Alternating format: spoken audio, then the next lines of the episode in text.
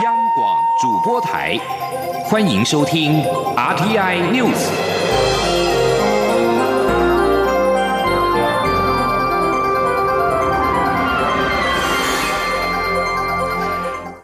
各位好，欢迎收听这节央广主播台提供给您的 RTI News，我是陈子华。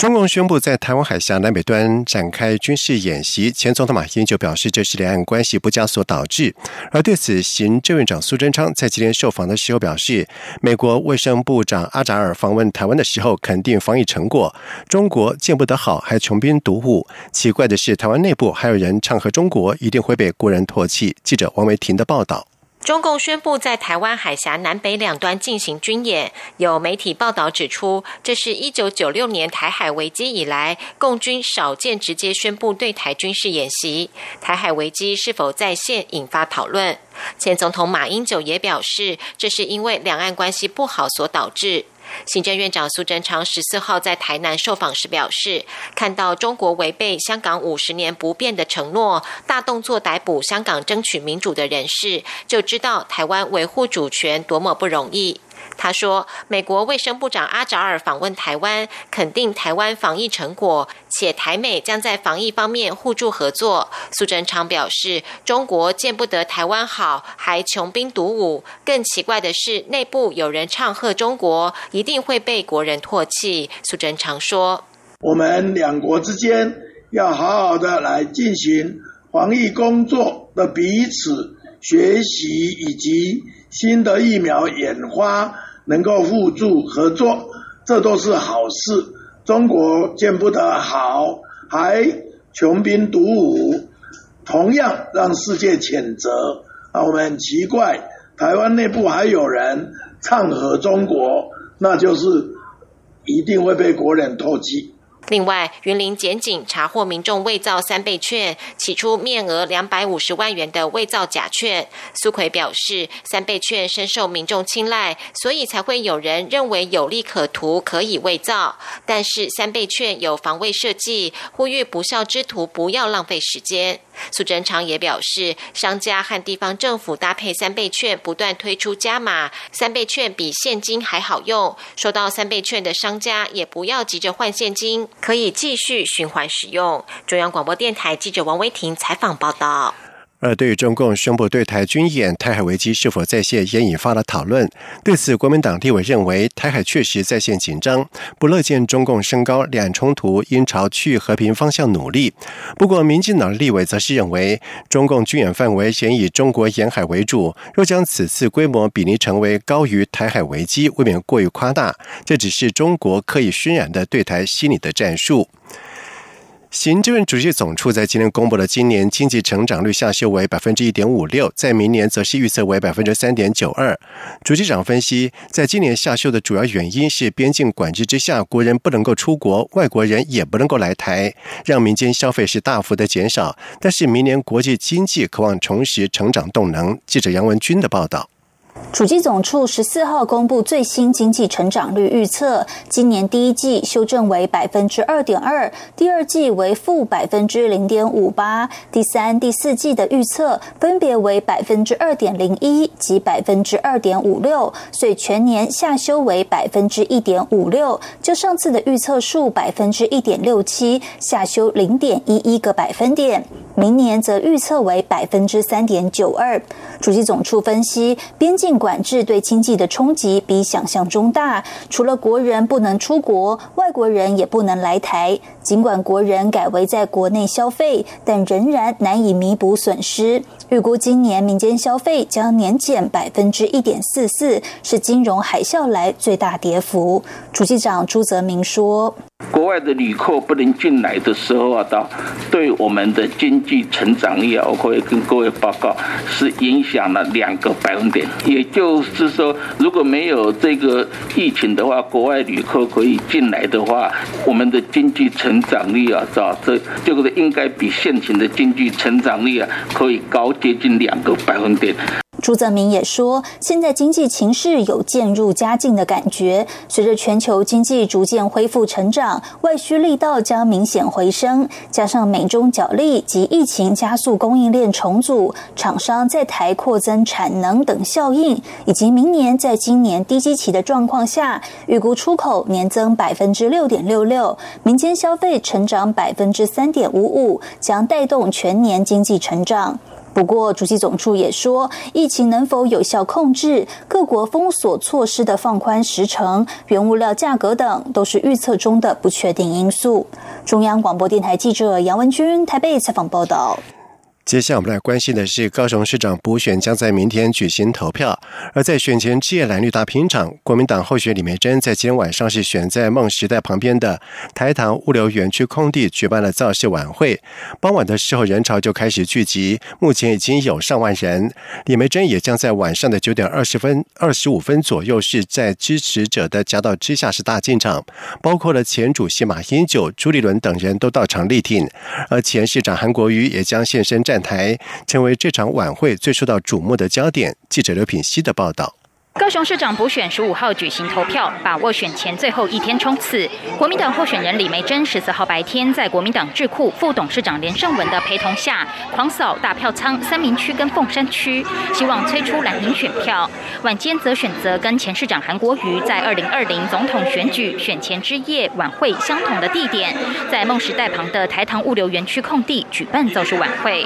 造势晚会在晚间六点左右开场，虽然傍晚下起大雨，但仍。交不齐支持者的热情。晚间七点不到，现场已经聚集上万人。李梅珍竞选总部发言人郑兆兴、前台北县长周习伟、竞总主委林思雨等轮番上台开讲。历任党主席包括马英九、吴敦义、朱立伦、洪秀柱等人都到场力挺。现任党主席江启臣也率领执政县市首长、党务主管等人站台。韩国瑜预计在晚间八点四十分左右现身，希望激出韩粉的热情。预计将掀起晚会最高潮。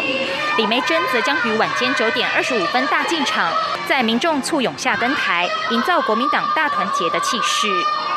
对于外界认为韩国瑜站台是双面刃，虽然会凝聚蓝营支持者，但也会激起反韩民众出来投票。李梅珍在扫街拜票时受访表示，欢迎所有支持者来为他加油鼓励。他说：“我们还是希望大家都来鼓励我们，给我们加油打气。”根据幕僚规划，韩国瑜不会跟李梅珍一同大进场，而是从舞台后方登场，希望大家能够聚焦在李梅珍身上。至于韩国瑜的演说主轴，聚焦韩团队专业清廉的理念，未来将由李梅珍接棒落实。此外，韩国瑜预计十五号当天下午到户籍地林园区投票，李梅珍则是在党主席江启臣陪同下，上午十点前往左营区胜利国手投票。央广记者刘聘熙在高雄的采访报道。另外，民众党候选吴玉正则是选择持续的扫街，强调候选人应该深入群众，而不是动员群众。他并且表示，选举应该是政策跟选民的对话。他希望找回高雄的主体性，高雄欢迎任何人来，但是希望能够帮忙解决高雄的问题。而至于在民进党方面，民进党在今天晚上举行了大型的造势晚会，包括了蔡英文总统、副总统赖清德以及行政院长苏贞昌，都将为党籍的候选人陈其迈站台。而对国民党候选李梅珍在最后的关头搬出了前高雄市长韩国瑜来辅选，陈其迈表示，市民在罢韩投票已经做出了民主的决定，就是希望市政重新开始。记者欧阳梦平的报道。高雄市长补选明天就要投票，民进党候选人陈其迈把握最后竞选时间，全力冲刺。下午以车队狂扫高雄市小港、前镇、林雅、新兴、前金等区，晚间则在凤山举办大型造势晚会。高雄在下午下起大雨，许多支持者都停在捷运站躲雨。晚会在晚间六点多开始时，雨势变小，身着挺其迈 T 恤以及手持加油旗帜与标语的民众都陆续进场就座。台上除了有立委。及议员轮番助讲外，行政院长苏贞昌、副总统赖清德以及陈其迈也将依序上台演讲。蔡英文总统则压轴演说，呼吁高雄市民让陈其迈高票当选，以选票作为他最坚强的后盾。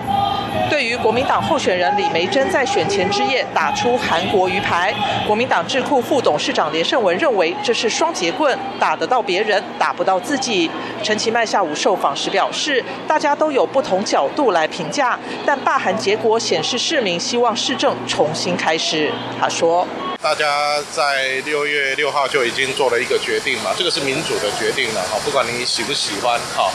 啊，就是大家希望说能够呃市政重新开始嘛，哦，那我们在八月十五号就要选一个新的市长嘛，哦，鼓励大家哈能够赶快回来投票，啊，投下高雄最重要关键的一票。对于国民党质疑他在三十五岁时与助理集资约新台币两千万买股票，而且没有申报，陈其迈则表示，这种抹黑是错误示范。选举到了最后阶段，国民党可以停止抹黑，不要旧案重炒。中央广播电台记者欧阳梦平在高雄采访报道。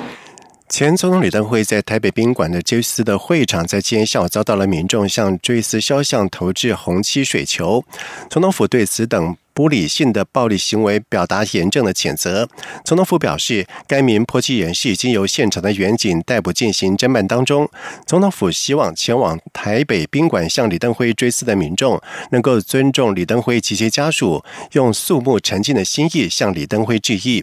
而同时，警政署也强调。严惩暴力，依法就办。警政署并且要求台北市政府警察局加强台北宾馆追思会场内部安全的维护工作，以及周边警卫的巡逻勤务，绝对不容许再发生暴力滋事的情势。同时，警政署也呼吁民众应该以和平理性的方式来表达诉求跟意见。而详细案发的原因，警方正在进行调查理清当中。在外电消息方面，以色列和阿拉伯联合大公国在十三号达成了历史性的协议，同意关系正常化，而这也是以色列跟阿拉伯国家第三个和平协议。根据协议，以色列同意暂停兼并占领区约旦河西岸部分地区的计划。联合国秘书长古特瑞斯表示，希望以色列和阿拉伯联合大公国达成的历史性的和平协议，能够帮助实现以色列和巴勒斯坦的两国方案，达成中东和平。而这个方案希望在约旦河西岸以及加萨走廊建立一个巴勒斯坦国与以色列并存。另外，伊朗则是谴责其宿敌以色列和阿拉伯联合大公国进行关系正常化是愚蠢的策略，并且表示巴勒斯坦人民不会原谅阿布达比当局。另外，土耳其则是指称以色列在协议当中承诺暂停兼并巴勒斯坦的土地，这是虚伪的背叛了巴勒斯坦人。美国总统川普在十三号表示，他不让民主党在新的疫情纾困案纳入美国邮政管理局和选举基础设施经费，为的是防止有更多选民在疫情期间采邮寄投票。路透社报道说，民主党籍国会议员指控共和党籍的川普企图让陷入财政困境的美国邮政管理局负受到影响，以提高他连任的机会。因为多项的民调显示他落后拜登，拜登笃定取得民主党总统的。提名在十一月三号大选出战川普，而川普。多月来，对于邮寄投票多有怨言，认为可能导致舞弊。不过，数以百万计的美国人多年来透过邮寄不在籍投票，并没有出现这种问题。而且，多数的军人都是以此方式来投票。川普表示，民主党要求增加经费，以助在疫情期间备战总统、国会及地方选举。他的谈判官员持反对态度，俗称武汉肺炎的 COVID-19 疫情已经夺走了美国超过十六万五千人的性命，也对。主办总统选举之类的大型活动构成了后勤的挑战。民主党籍联邦众议员议长彭瑞熙在十三号在记者会上表示，提供邮政管理局经费有助于运送药物等重要的服务，同时在确保选举完整性上是至关重要。根据美国《华尔街日报》的报道指出，美国扣押了四艘被控在运伊朗石油前往委内瑞拉的油轮。美国官员指出，这四艘的油轮是在海上遭到查扣，目前正前往德州休斯顿。美国法庭的诉讼表示，被控和伊朗革命卫队有关的伊朗商人马达尼普尔，利用离岸公司安排了这项运送石油的行程，并且透过船对船的转运避开了美国对伊朗的制裁。伊朗驻委内瑞拉大使索丹尼。在推特上面表示，这些船只并不属于伊朗，船东和旗帜也都跟伊朗无关。委内瑞拉的经济原本几乎是完全仰赖石油输入，然而委内瑞拉的石油生产已经下降到只有两千零八年水准的大约四分之一，而委内瑞拉陷入了严重衰退，已经长达六年。华府制裁委内瑞拉总统马杜罗的政府，迫使过去可以炼油满足自己需求的委内瑞拉转向美国、速递、伊朗等盟国求援，以减轻石油短缺之苦。以上新闻由陈子华编辑播报，这里是中央广播电台台湾之音。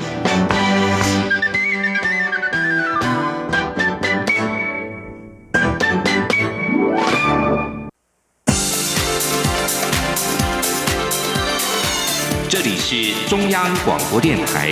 台湾之音，欢迎继续收听新闻。现在时间是晚上的七点十五分，欢迎继续收听新闻。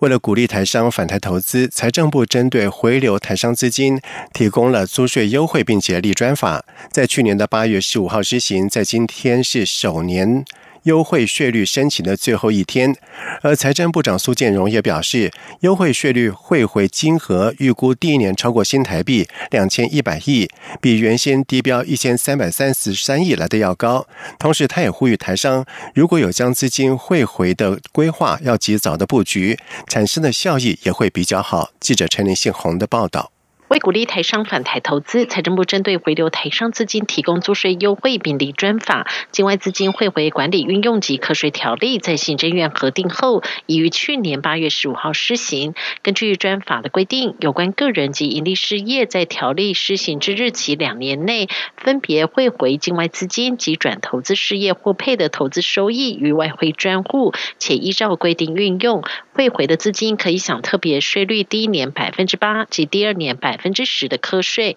如果于规定期限完成实质投资，可向国税局申请退税，汇回资金税率降至百分之四和百分之五。财政部长苏建荣十四号和媒体座谈，他表示，资金汇回专法实施满一年到十三号的统计，总共申请汇回两千零七十六亿。如果加上最后一天截止日，首年优惠税率汇回必定可以超过两千一百亿，比原先低标一千。三百三十三亿要来得高，他也表示，申请汇回的企业多为大型的企业，且集中于 ICT 和资通讯产业。苏建荣说：“确实，整个受到美中贸易战跟这个所谓的疫情的影响，那么他们的产业链啊，也正在呃逐渐的转移啊，这个迹象可以看得出来，特别是我们从七月到八月的中间了哈。”那么资金汇回的那个每天啊，大概是二十亿、三十亿左右，所以这个是会大的啊。那从明天开始就是用比较高的税率啊，就是百分之十。那实质投资的话，就会降为五趴。财长也表示，今年三月至五月受疫情影响，台商资金汇回增加不明显。五月过后汇回速度增加。苏建荣也表示，目前外贸的国际经济环境正在改变，且是以往未曾见过。希望台商回到台湾并投资台湾，以台湾为基地走向世界。而现在也是非常重要的时间点。中央广播电台记者陈林信宏报道。立法院不召开二次临时会，纾困三点零的预算也遭到了卡关。行政院长苏贞昌在今天表示，纾困二点零预算提成到年底，但是不足会依法先行之用，但是也希望立法院紧速通过纾困三点零预算。记者王维婷的报道。立法院不召开二次临时会，原本预计在八月底三读通过的纾困三点零预算也卡关，留待下会期处理。行政院长苏贞昌十四号在台南表示，台湾防疫有成，纾困也看到效果，但受到国外疫情影响，纾困三点零还是有必要，希望立法院能够尽速通过。苏贞昌说：“但是因为受国外疫情冲击，所以纾困三点零是有必要的。”案子也已经送到立法院，那我们立法院虽然没有开临时会，不过因为纾困二点零有些预算的提成是到年底还没有全部用完，所以我们还会继续支用。如果届时还有不够的时候，根据特别条例我们还会是部分呃先行使用。不过我们还是希望预算能够早日经立法院通过，来妥适运用。媒体询问苏贞昌二次临时会不开是否与民进党派系斗争有关，苏贞昌回答：国民党立院党团反对召开临时会，这时候还有谣言说是派系斗争，难道国民党配合民进党派系吗？他表示这个讲法不实在。中央广播电台记者王维婷采访报道。而对立法院本会期第二次临时会恐怕喊卡，政府纾困三点零的预算审查也遭到了延宕。对此，经济部长王美花表示说，经济部将会依照特别条例的规范，向行政院报请先动用部分的经费来协助产业的纾困。对此，工具机工会理事长许文宪表示，除了纾困预算之外，更重要的是要让员工有工作，希望政府能够扩大内需，例如像是推动校园老旧设备汰旧换新。采购流程也要简化，才能够为产业带来及时雨。台湾大学医学院附设医院在今天发表了最新的研究成果，指出只要对急性肾伤伤患者及时给予去甲基化药物，就可以控制细胞，并且避免让器官出现纤维化，更可以阻断肾脏持续恶化。而相关的研究成果已经刊登在国际的知名期刊当中，深获专家的肯定。记者肖兆平的报道。台大医院十四号表示，急性肾损伤患者就算治疗恢复，经八年追踪后发现，还是有超过八成患者会恶化成慢性肾脏病或末期肾脏病。其原因在于，急性肾损伤后，有些细胞基因会甲基化，而甲基化会使血管周细胞在肾功能恢复后，持续保有让肾脏结疤萎缩以及丧失稳定微血管的记忆。台大医院金山分院肾脏内科医师周玉祥进一步表示，他们在动物试验上发现，只要及时给予去甲基化药物，确实可以阻断甲基化作用，避免器官往恶化方向发展。他说：“去甲基化就是让这个细胞里面的基因不要被甲基化，好，就是说如果在急性肾损伤之后，我们就用这个药物投予，那可以阻止它去甲基化的情形。那这样的细胞呢，就不会变成一个呃，不会形成一种细胞系，就不会造成后面的纤维化的情形。不过周玉祥也说，相关去甲基化药物虽然过去多被用在治疗血液癌症，但如果要用在人体的肾脏治疗，还是需要更多临床试验。见。尽管发现关键解方，但周玉祥还是提醒，已经有许多大型研究证实，滥用长效型止痛药不仅会增加肾脏负担，更会有急性肾损伤的机会。他说：“呃，年纪比较大的哈，老人家，尤其是六十五岁以上的，那另外就是说有一些糖尿病，那还其他还包括像高血压或是一些慢性肾那个心衰竭，那或者是说就是长期使用止痛药物的病人，好，这些都是啊，我们容易形成慢性肾脏病的一个候选人。”这样，台大医院表示，学界普遍认为，目前并没有任何治疗方式可以阻止急性肾损伤后的恶化进程，而这项研究一。改认知，不仅获刊在国际知名期刊，也深获专家肯定。中央广播电台记者肖兆平采访报道。在外电消息方面，香港一传媒集团创办人李志英遭到香港警方以涉嫌违反港区国安法遭到逮捕。美国总统川普在十三号被问到此事的时候表示，他认为这是很糟糕的事。中国在香港强推实施港区国安法，该法生效之后，香港警方在十号拘捕了李志英父子三人以及一传媒的四名高层，而警方指李志英涉嫌。干犯港区的维护国家安全法以及串谋欲诈欺罪。目前，他们已经陆续获得了交保。而在港区国安法上路之后，根据香港美国商会的调查显示，尽管多数在港的美商仍然是计划留在香港，但是有将近四成的美商正在考虑撤离。另外，有百分之七十五的美商对香港的整体商业前景是感到悲观。而根据南华早报的报道指出，一百五十四家接受调查的美商当中，大约有百分之三十九表示，港区国安法更多的细节揭露之后，他们已经有将资本、资产或者是业务撤出香港的计划，较七月调查的百分之三十五点五还要高。而其他百分之六十一的美商表示没有撤离香港的计划。而在个人的层面来看，百分之五十三的受访者表示他们正在考虑离开香港，而有百分之四十六的人说没有打算离开香港。调查是在八月七号到十一号进行，约有百分之十三的香港美国商会会员受访，超过一半的受访企业总部在美国。美国国务院在十三号宣布，把管理美国国内孔子学院的孔子学院美国中心列为外国代表机构。但是官员强调，美方并非要求孔子学院关闭，只是要让外界清楚该学院的本质。美国国务卿蓬佩奥表示，孔子学院美国中心在美国校园推动中国外宣以及恶意影响力的行动。孔子学院则是中共资助成立的全球影响力文宣工具。蓬佩奥表示，全美及全球大专校院都在检视孔子学院的课纲，以及北京对于他们教育体制的影响程度。而根据美国外国代表机构法，遭列外国代表机构的组织必须依循驻美国使馆及领事馆的类似规范，包括提供雇员名单以及人事的变动、注册现有房产以及购买或租赁新房产前必须事先获得批准。而被美国列为外国代表机构之后，孔子学院美国中心在十三号。发表声明指出，该中心只是位于华府的办事处，不是美国孔子学院总部，对美国大学孔子学院营运没有任何影响，更别提恶意的影响。俗称武汉肺炎 （COVID-19） 的疫情重创了各国的经济。为了让经济复苏，泰国商业部和受影响的行业沟通，准备设置补偿基金，力促在十一月的东协峰会上面签署去全面经济伙伴协定 （RCEP）。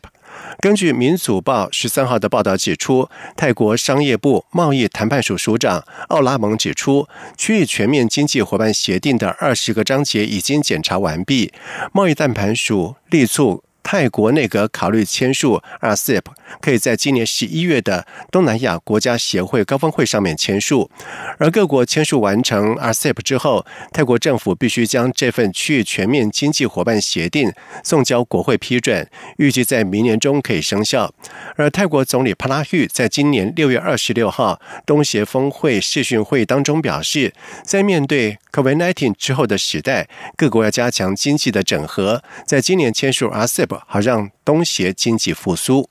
接下来进行今天的前进新南向。前进新南向。